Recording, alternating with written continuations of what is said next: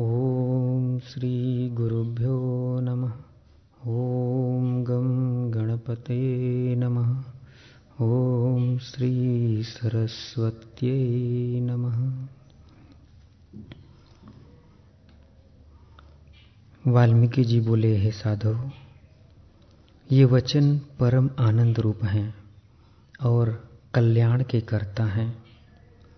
इनमें सुनने की प्रीति तब उपजती है जब अनेक जन्म के बड़े पुण्य इकट्ठे होते हैं, जैसे कल्प वृक्ष के फल को बड़े पुण्य से पाते हैं, वैसे ही जिसके बड़े पुण्य कर्म इकट्ठे होते हैं, उसकी प्रीति इन वचनों के सुनने में होती है, अन्यथा नहीं होती। ये वचन परम बोध के कारण है।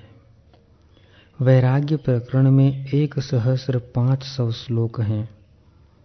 हे भारद्वाज, इस प्रकार जब नारद जी ने कहा, तब विश्वामित्र जी बोले कि हे ज्ञानवानों में श्रेष्ठ राम जी, जितना कुछ जानने योग्य था, सो तुमने जाना है। इससे अब तुम्हें जानना और नहीं रहा, पर उसमें विश्राम पाने के लिए कुछ मार्जन करना है। जैसे अशुद्ध आदर्श की मलिनता दूर करने से मुख स्पष्ट भासता है, वैसे ही कुछ उपदेश की तुमको अपेक्षा है। हे राम जी आप ही के सदृश भगवान व्यास जी के पुत्र सुखदेव जी हुए हैं। वह भी बड़े बुद्धिमान थे। उन्होंने जो जानने योग्य था, सो जाना था। पर विश्राम के निमित्त उनको भी अपेक्षा थी। सो विश्राम को पाकर शांत हुए थे। इतना सुन राम जी ने पूछा, हे भगवान, शुक जी कैसे बुद्धिमान और ज्ञानमान थे? और कैसी विश्राम की अपेक्षा उनको थी? और फिर कैसे उन्होंने विश्राम पाया? सो कृपा करके कहो। विश्वामित्र जी बोले, हे राम, अंजन के पर्वत के समान और सूर्य के सदृश प्रकाशवान भगवान व्यास जी स्वर्ण के सिंहासन पर राजा दशरथ के यहाँ बैठे थे। उनके पुत्र शुक जी सब शास्त्रों के वेत्ता थे और सत्य को सत्य और असत्य को असत्य जानते थे। उन्होंने शांति और परमानंद रूप आत्मा में विश्राम न पाया। तब उनको विकल्प उठा कि जिसको मैंने जाना है, सो न होगा, क्योंकि मुझको आनंद नहीं भासता। यह संशय करके एक काल में व्यास जी, जो सुमेरु पर्वत की कंदरा में बैठे थे, उनके निकट आकर कहने लगे हे भगवान, यह संसार सब भ्रमात्मक कहाँ से हुआ है? इसकी निवृत्ति कैसे होगी? और आगे कभी इसकी निवृत्ति हुई है, सो कहो। जब इस प्रकार शुक जी ने कहा, तब वेद व्यास जी ने तत्काल उपदेश किया। शुक जी ने कहा, हे भगवान, जो कुछ तुम कहते हो वह तो मैं आगे से ही जानता हूँ। इससे मुझको शांति नहीं होती। हे राम जी, तब सर्वज्ञ वेद व्यास जी विचार करने लगे कि इसको मेरे वचन से शांति प्राप्त न होगी, क्योंकि पिता पुत्र का संबंध है। ऐसा विचार करके व्यास जी कहने लगे, हे पुत्र, मैं सर्व तत्वज्ञ नहीं तुम राजा जनक के निकट जाओ। वे सर्व तत्वज्ञ और शांत आत्मा हैं। उनसे तुम्हारा मोह निवृत्त होगा। तब सुखदेव जी वहाँ से चलकर मिथिला नगरी में आए और राजा जनक के द्वार पर स्थित हुए।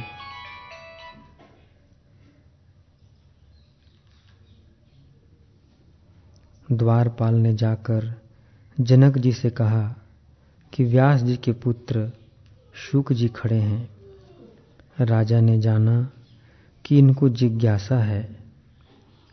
इसलिए कहा कि खड़े रहने दो। इसी प्रकार फिर द्वारपाल ने कहा, इसी प्रकार फिर द्वारपाल ने जा कहा और सात दिन उन्हें खड़े ही बीत गए। तब राजा ने फिर पूछा कि शुक जी खड़े हैं कि चले गए। द्वारपाल ने कहा, खड़े हैं। राजा जनक ने कहा, आगे ले आओ। तब वे उनको आगे ले आए। उस दरवाजे पर भी वे सात दिन खड़े रहे। फिर राजा ने पूछा कि, शुक जी हैं? द्वारपाल ने कहा कि हाँ खड़े हैं। राजा ने कहा कि, अंतपुर में ले आओ। और नाना प्रकार के भोग भुगताओ तब वे उन्हें अंतपुर में ले गए। वहाँ स्त्रियों के पास भी वे सात दिन तक खड़े रहे। फिर राजा ने द्वारपाल से पूछा कि उनकी अब कैसी दशा है और आगे कैसी दशा थी। द्वारपाल ने कहा कि आगे वे निरादर से न शोकवान हुए थे और न अब भोग से प्रसन्न हुए। वे तो इष्ट अनिष्ट में समान है। जैसे मंद पवन से मेरु चलायमान नहीं होता, वैसे ही यह बड़े भोग व निरादर से चलायमान नहीं हुए। जैसे पपीहे को मेघ के जल बिना नदी और ताल आदि के जल की इच्छा नहीं होती, वैसे ही उनको भी किसी पदार्थ की इच्छा नहीं है। तब राजा ने कहा, उन्हें यहाँ ले आओ। जब शुक जी आए, तब राजा जनक ने उठ के खड़े हो प्रणाम किया। फिर जब दोनों बैठ गए, तब राजा ने कहा कि, हे मुनीश्वर, तुम किस निमित्त आए हो? तुमको क्या वांछा है, सो कहो, उसकी प्राप्ति मैं कर दूँ। श्री शुक जी बोले, हे गुरु, यह संसार का आडंबर कैसे उत्पन्न हुआ और कैसे शांत होगा, सो तुम कहो।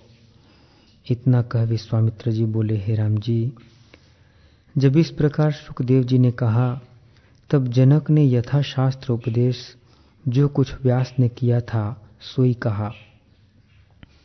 यह सुन शुक जी ने कहा, हे भगवान जो कुछ तुम कहते हो, सोई मेरे पिता भी कहते थे। सोई शास्त्र भी कहता है, और विचार से मैं भी ऐसा ही जानता हूँ कि यह संसार अपने चित्त से उत्पन्न होता है, और चित्त के निर्वेद होने से भ्रम की निवृत्ति होती है, पर मुझको विश्राम नहीं प्राप्त होता है। जनक जी बोले, हे मुनीश्वर जो कुछ मैंने कहा और जो तुम जानते हो, इससे पृथक उपाय न जानना और न कहना ही है। यह संसार चित्त के संवेदन से हुआ है। जब चित्त फुरने से रहित होता है, तब भ्रम निवृत्त हो जाता है। आत्म तत्व नित्य, शुद्ध, परमानंद स्वरूप केवल चैतन्य है। जब उसका अभ्यास करोगे तब तुम विश्राम पाओगे। तुम अधिकारी हो, क्योंकि तुम्हारा यत्न आत्मा की ओर है, दृश्य की ओर नहीं। इससे तुम बड़े उदार आत्मा हो। हे मुनीश्वर, तुम मुझको व्यास जी से अधिक जान मेरे पास आए हो, पर तुम मुझसे भी अधिक हो, क्योंकि हमारी चेष्टा बाहर से दृष्टि आती है। और तुम्हारी चेष्टा बाहर से कुछ भी नहीं, पर भीतर से हमारी भी इच्छा नहीं है। इतना कह विश्वामित्र जी बोले, हे राम जी, जब इस प्रकार राजा जनक ने कहा, तब शुक जी ने निसंग, निष्प्रयत्न और निर्भय होकर सुमेरु पर्वत की कंदरा में जाए, दस सहस्र वर्ष तक निर्विकल्प समाधि की। जैसे तेल बिना दीपक निर्वाण हो जाता है, वैसे ही वे भी निर्वाण हो गए। जैसे समुद्र में बूंद लीन हो जाती है और जैसे सूर्य का प्रकाश संध्या काल में सूर्य के पास लीन हो जाता है, वैसे ही कलना रूप कलंक को त्याग कर वे ब्रह्म पद को प्राप्त हुए।